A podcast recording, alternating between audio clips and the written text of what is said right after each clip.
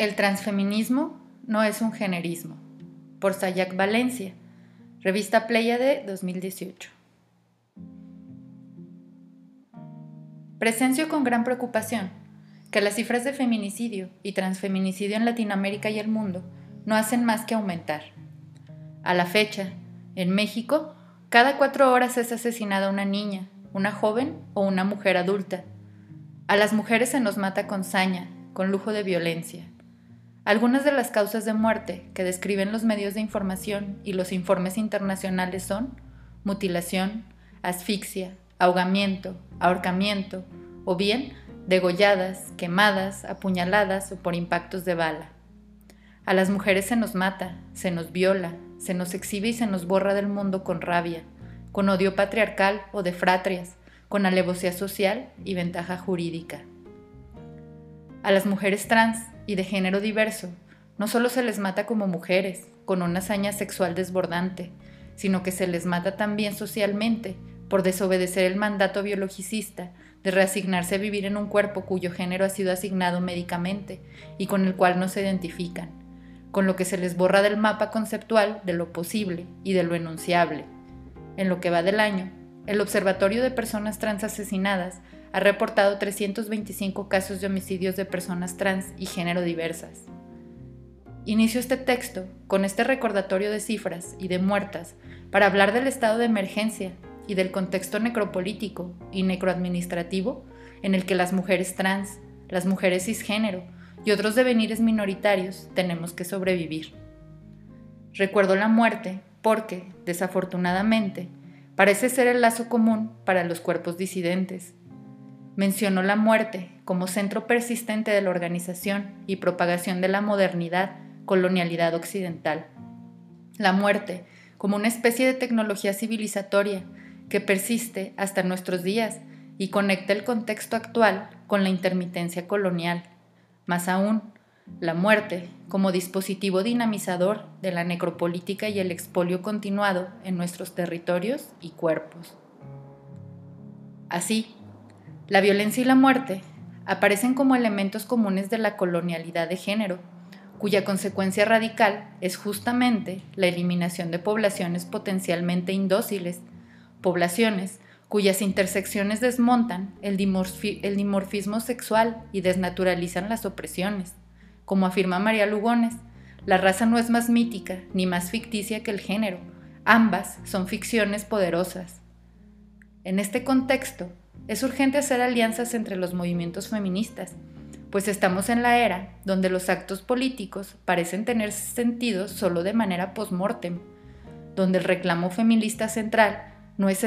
es no ser asesinadas, como lo muestran los movimientos transnacionales que se representan en redes sociales virtuales con los hashtags ni una menos, vivas nos queremos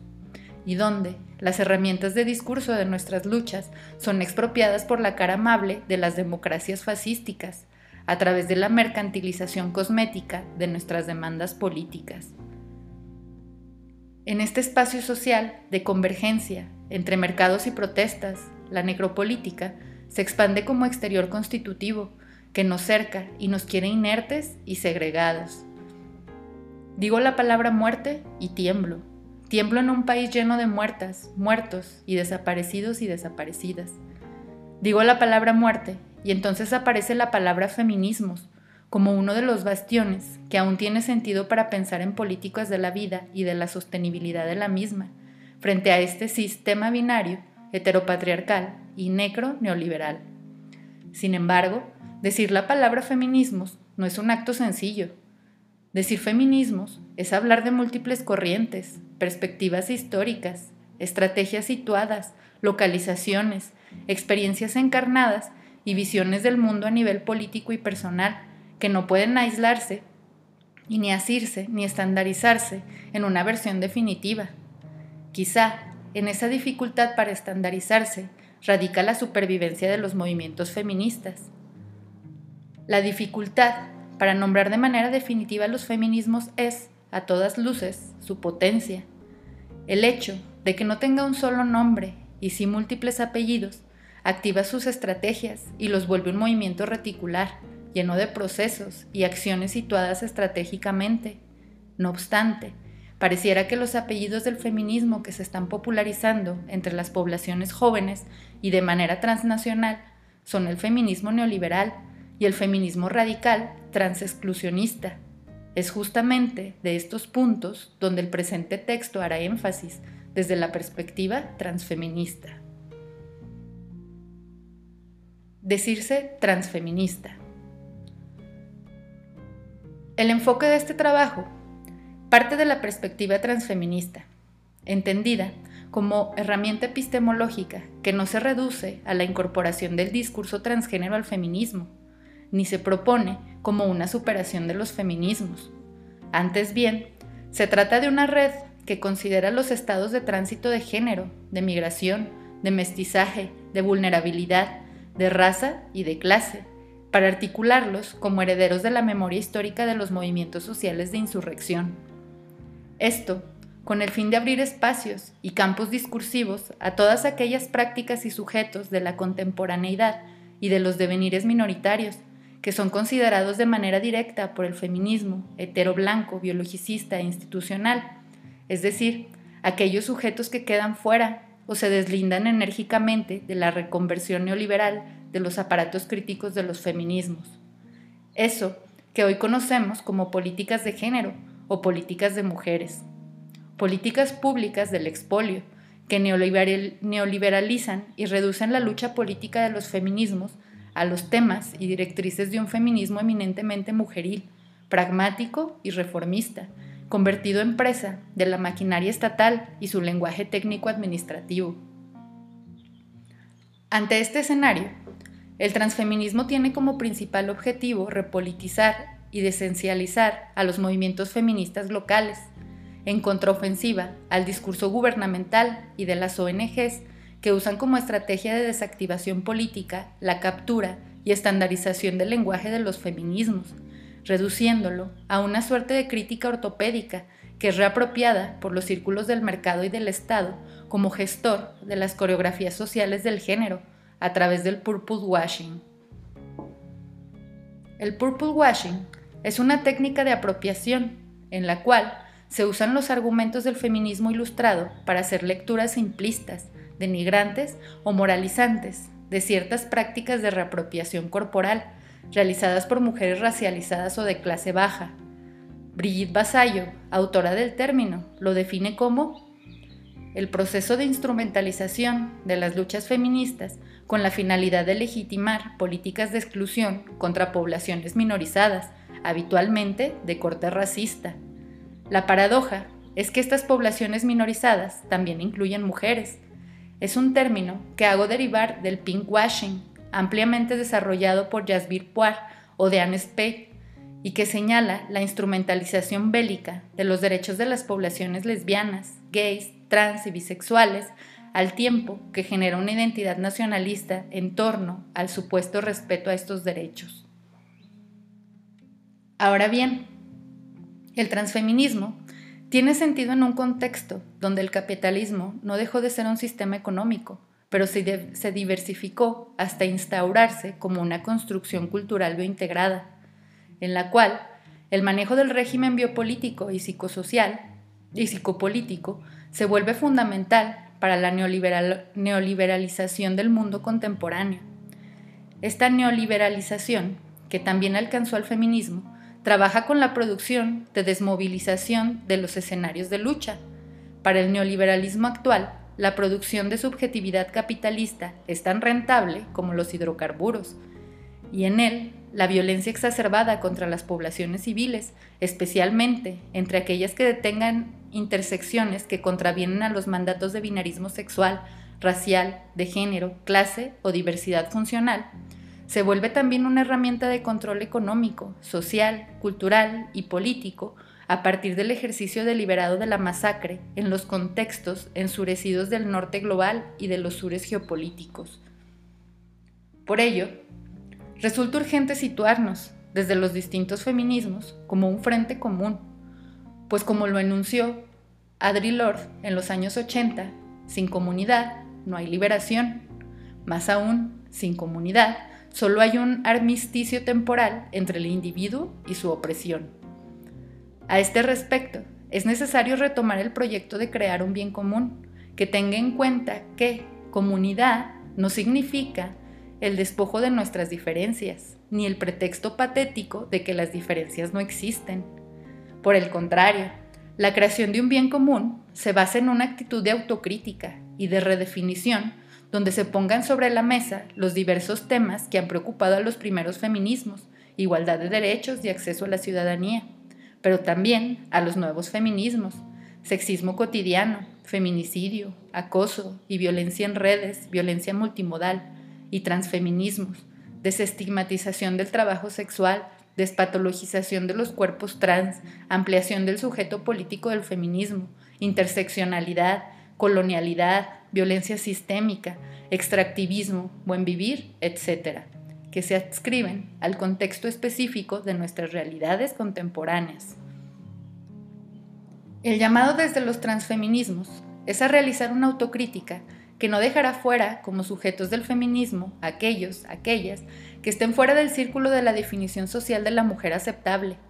esos, esas entre nosotros, nosotras, que son pobres, que son lesbianas, que son negros, negras, que son mayores, que son de comunidades originarias, que son trans, que no participan del canon, estético occidental, que tienen diversidad funcional, que son refugiados, refugiadas, migrantes, indocumentadas, indocumentados, precarios, precarias, que hablan en lenguas y que justamente por sus intersecciones subjetivantes y desubjetivantes participan de las consecuencias físicas, psicológicas y mediales traídas por la creciente globalización de la violencia explícita, sangrienta, morbosa, es decir, de la violencia gore que tienen efectos reales sobre los cuerpos, generalmente feminizados. El transfeminismo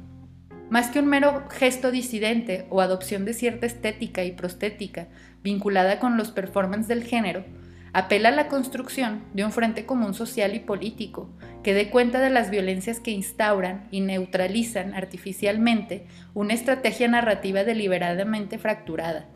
que atañe a todos los campos discursivos y se puede identificar, con especial ahínco, en la forma que tienen los medios de presentar la violencia machista, el transfeminismo como frente político se posiciona en la defensa de las prácticas y las vivencias antinormativas y anti-asimilacionistas. En este sentido, como transfeminista, no propongo que las categorías para evidenciar nuestras distintas intersecciones y su relación con la violencia sean válidas e idénticas en todos los contextos y para todos los feminismos. Entiendo que la violencia como herramienta de enriquecimiento puede identificarse de forma creciente en distintos espacios geopolíticamente lejanos y que sus consecuencias caen, reiteradamente sobre los cuerpos y sujetos feminizados. Identificar esto puede mostrar las rutas de las cartografías políticas del necroliberalismo,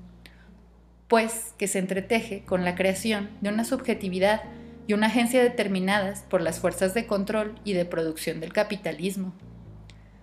Desde los transfeminismos apelamos también a la complejización del sujeto político de los feminismos, pues no es nuestro deseo reducir a los sujetos de nuestras luchas, por el contrario, las mujeres como sujeto político de los feminismos exceden el esencialismo biológico que se pregona desde el feminismo transexclusionista. Las mujeres como sujeto político de los feminismos son un enclave discursivo para entender críticamente que la diferenciación y naturalización artificial de la desigualdad que apela al cuerpo sexuado binariamente forma parte de un proyecto de expolio que inicia con el arrebatamiento de la propiedad común a las poblaciones campesinas europeas.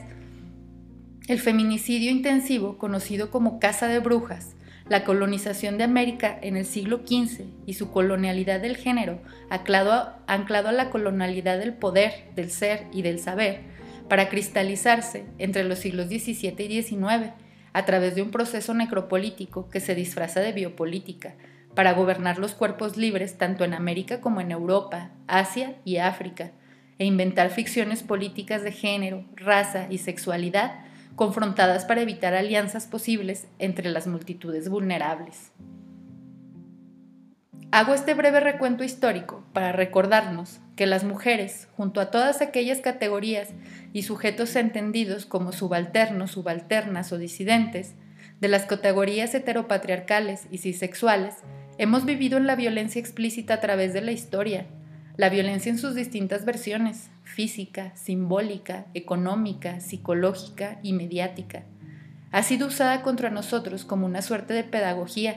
de la subalternización aplicada a los cuerpos racializados, pobres, feminizados o de género no binario. Estas violencias acumuladas se han vuelto parte de nuestra cotidianidad, de nuestra educación, y han tenido distintos objetivos dependiendo del contexto histórico, geopolítico y económico dentro del cual se ejercen. La violencia, como elemento medular de la construcción del discurso, presupone que las condiciones de vulnerabilidad y dañabilidad son inherentes al destino manifiesto de las mujeres, algo así como un privilegio inverso, un estigma que nos introduce en la ruleta rusa de las alimañas bárbaras. Por eso, somos nosotros, nosotras, quienes buscamos trazar una respuesta al abuso encarnizado, ejercido por el capitalismo gore contemporáneo, que se permea al amplio espectro de los cuerpos, los cuales no se reducen a las rígidas jerarquías de lo femenino y lo masculino. La radicalidad de la violencia nos sitúa en el filo, en la transmutación de una época que exige que revisemos nuestros conceptos clásicos, que sacudamos las teorías y las actualicemos, pues al igual que Bárbara Cameron, en mi caso, no estoy interesada en sumarme a una sociedad que use el análisis, la investigación y la experimentación para concretizar su visión de los destinos crueles, una sociedad arrogante que tiende lazos hacia la opresión y la destrucción. Y sobre todo, no estoy interesada en reproducir la violencia y la exclusión a otros cuerpos a través de argumentos separatistas que participan en una argumentación plana y simplista, que apela a la biología como forma de certificación y validación de las diferencias, y en esta apelación se toma como un propio límite, pues utiliza argumentos bien conocidos por el patriarcado para excluir a las mujeres. Los argumentos sexistas no se diferencian de los argumentos racistas, pues en ambos casos se parte de la esencialización y legitimación de ciertos cuerpos, blancos en el primer caso y cisgéneros en el segundo, para elidir y justificar la supremacía de, de un sujeto sobre otros. La disputa por la representación que enarbola una identidad por encima de otras resulta poco realista, pues lo encarnizado del capitalismo gore no deja más salidas que la creación de nuevos sujetos políticos para el feminismo, es decir, un devenir mujer entendido como ruptura con el modo de funcionamiento de la sociedad actual,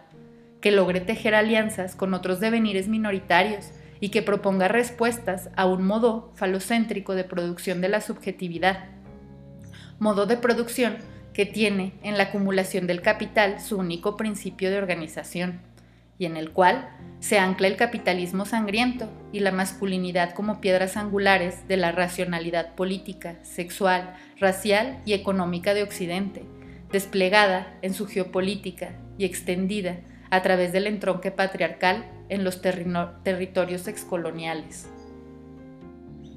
Más específicamente, el movimiento transfeminista busca evidenciar que la masculinidad, como ficción política viva, es un dispositivo de implementación y conservación de un proyecto de modernidad, colonialidad y nación, que es, en su transformación, está ligado al surgimiento y actualización de la economía capitalista. Así, la masculinidad, como ficción política, y no como cuerpo en general, engenerizado y singular, es un fenómeno social emparentado con el trabajo remunerado, la violencia y la opresión como formas de dar continuidad a los proyectos de hegemonía social y económica, imbrincando el régimen necropolítico con, con el biopolítico a través del modelo de democracia iluminista y nación heterosexual. Por tanto, Pensarse feminista y profesar un posicionamiento transexclusionista es hacer pactos con el Estado necropatriarcal, proxeneta y feminicida, que reapropia nuestras luchas por medio del separatismo y la destrucción del bien común. Por otro lado, en un contexto de necropolítica intensiva contra los cuerpos feminizados, la demanda de protección para las mujeres, biomujeres, realizada por el lobby político del feminismo institucional hacia el Estado, resulta un contrasentido, puesto que la muerte de las mujeres cis, trans y los y las no binarias renta a favor de los capitales de control que el mismo Estado gestiona. Demandar protección y dialogar con el soberano sin cuestionar a la masculinidad como proyecto necropolítico que sostiene el expolio generalizado en el que se basa el Estado contemporáneo, no es feminismo, sino su retraducción neoliberal a políticas de género que representan los intereses mayoritariamente de mujeres cisgénero, heterosexuales, blancas, de clase media o alta, educadas, que reproducen y desean adscribirse a la racionalidad sexual de Occidente. El feminismo no es un generismo. Desde los transfeminismos nos preguntamos si el generismo esencialista, que habla solo y para y por las mujeres, que no quieren resultar agresivas y asumen lo molestas que pueden llegar a ser para los hombres, poniéndose del lado de las relaciones de poder, y pidiendo que los castigos para las mujeres heterosexuales, blancas y de clase media del primer mundo o de las clases acomodadas del tercero no sean tan ejemplares. No es una forma de administrar nuestra energía y mantenernos ocupadas en el diálogo, que, en lugar de ampliar el sujeto político de los feminismos, lo reducen y recortan obtusamente. Este devenir generista de una parte del movimiento feminista es el resultado de la captura del lenguaje de la crítica y su intento de institucionalizar el lenguaje de la protesta. El generismo es un movimiento reformista que se esfuerza en disminuir la ignorancia masculina y educar a los hombres sobre nuestra existencia y nuestras necesidades. Esta es una trampa vieja y primordial de todos los opresores para mantener a los oprimidos ocupados con los intereses del amo. El generismo, como movimiento neoliberal, se interesa por mostrar las consecuencias de la violencia patriarcal o de fratrias, pero no muestra la raíz del problema, es decir, no prescinde de la idea de poder y reproduce el programa pragmático y racional de Occidente, obviando que es precisamente esa razón instrumental la que funda el problema de la dominación y la violencia del sistema heterocéntrico patriarcal y colonial. El generismo institucional y la oficialización del lenguaje de la protesta. En la actualidad, en las potencias mundiales, el feminismo como movimiento social sufre una suerte de crítica que lo considera caduco y ahistórico, incluso para los movimientos sociales más progresistas, mientras que se defiende la creación de grupos de disidencia y resistencia contra el sistema. Este es el resultado de la desagregación política del lenguaje de los feminismos, resultando también del saqueo intensivo al cual han sido sometidos los diversos feminismos. Y resulta un contrasentido al que la sociedad demanda igualdad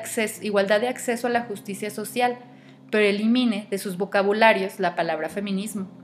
pues justamente a través de la reivindicación interseccional de las opresiones, es que los feminismos han logrado articular un lenguaje situado para la protesta y han complejizado, junto con los movimientos antirracistas, proletarios, antiespecistas y prodiversidad funcional, el léxico de la insubordinación. Es de una hipocresía absoluta que el generismo busque eliminar de sus mapas conceptuales al feminismo.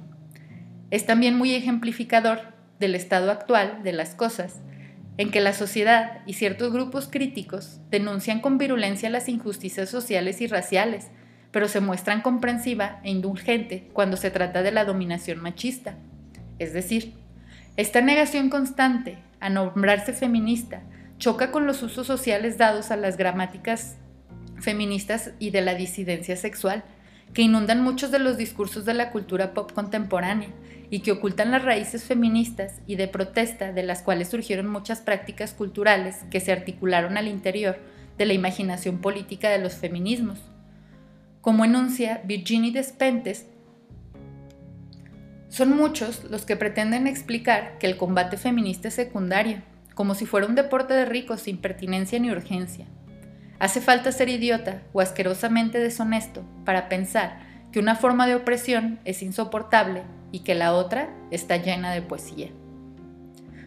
El transfeminismo es importante en este mundo de destrucción de lo común y de la sostenibilidad de la vida y en este caso las diferencias entre el primer y el tercer mundo son mínimas, donde las mujeres que pueblan ambos mundos ganan efectivamente menos que los hombres, ocupan puestos subalternos y encuentran, y encuentran normal que las menosprecien cuando emprenden algo. Y donde el capitalismo es una religión igualitaria, pues que nos somete a todos y nos lleva a todos a sentirnos atrapados, como lo están todas las mujeres. El sistema capitalista es la muestra de la quiebra del sistema de trabajo, de la radicalización obscena del liberalismo, del devenir gordo del sistema económico y también la forma visible aún persistente y ampliamente aceptada donde se articula la opresión machista, el expolio, la muerte y la violencia contra los que históricamente han sido considerados minorías.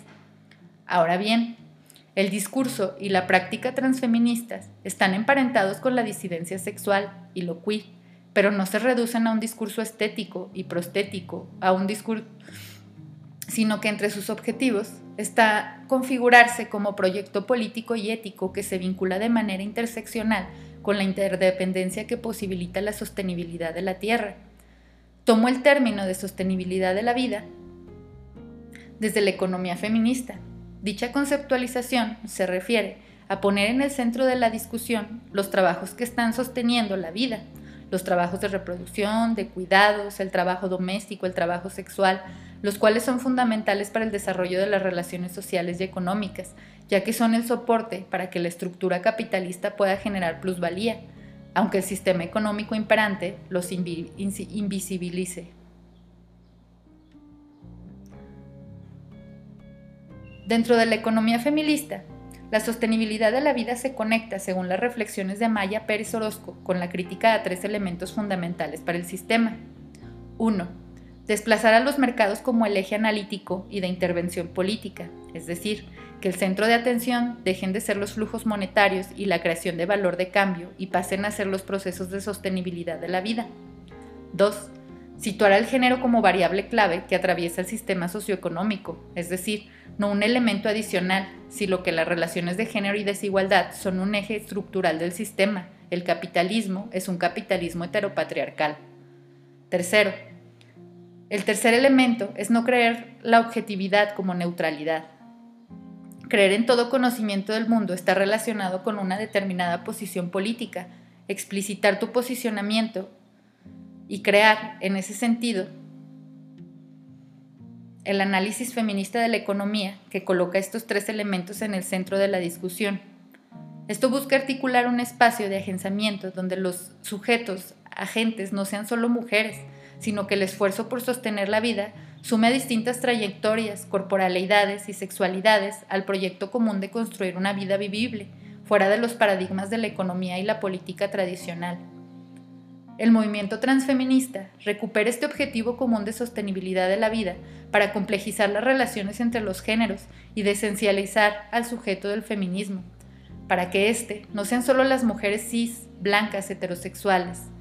Cabe puntualizar que los movimientos transfeministas están integrados por multitudes contradictorias, que direccionan sus fuerzas a objetivos comunes que no son ni serán equivalentes en todos los casos, y que varían y se reconfiguran en relación a sus geopolíticas, pero que tendrán en común el no suscribir, no encarnar y no reproducir las promesas del Estado-nación moderno, es decir, hacer nuestra excedencia una práctica política de disidencia.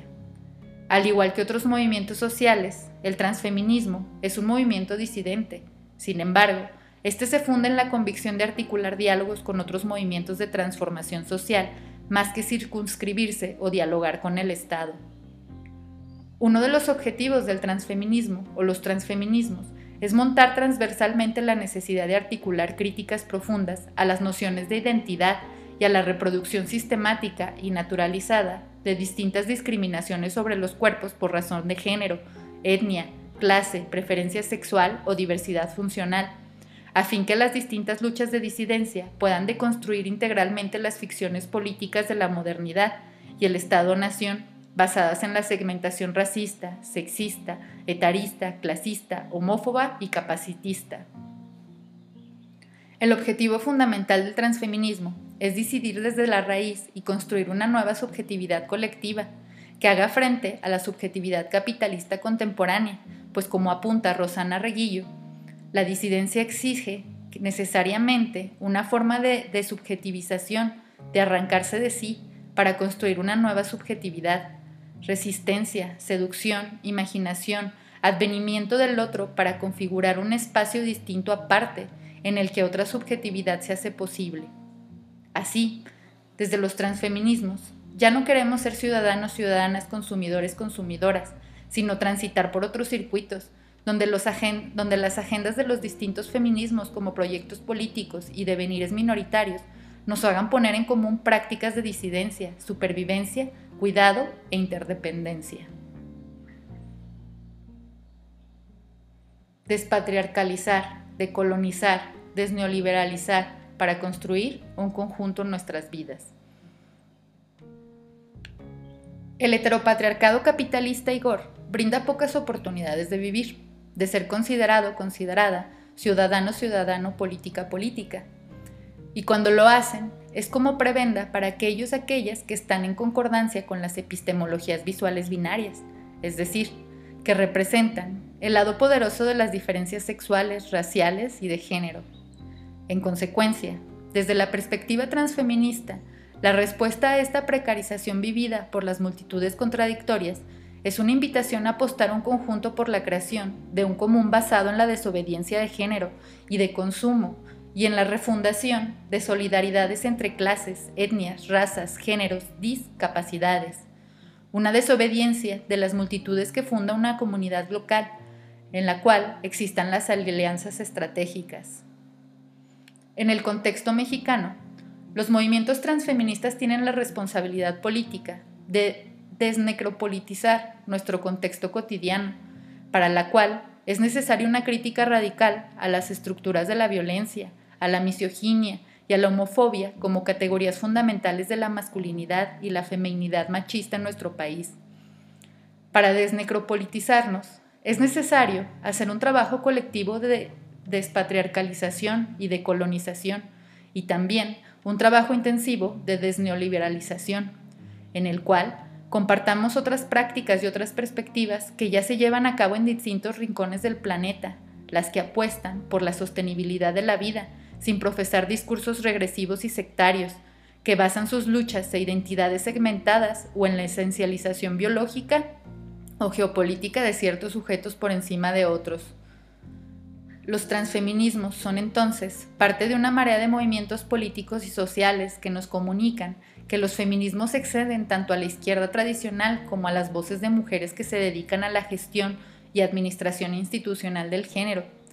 El transfeminismo no busca un diálogo con el soberano, ni participar de los aparatos de verificación de verdad basados en el binarismo femenino-masculino, hetero-homosexual, blanco-no blanco, sino que está articulado en redes de cuerpos insurrectos, y a ciudadanos ciudadanas que no reproducen de manera sumisa el proyecto neoliberal y heteropatriarcal disfrazado de proyecto nacional, y en cambio constituyen un nosotras, nosotros ciudadano, es decir, una alianza posible para la queer ciudadanía.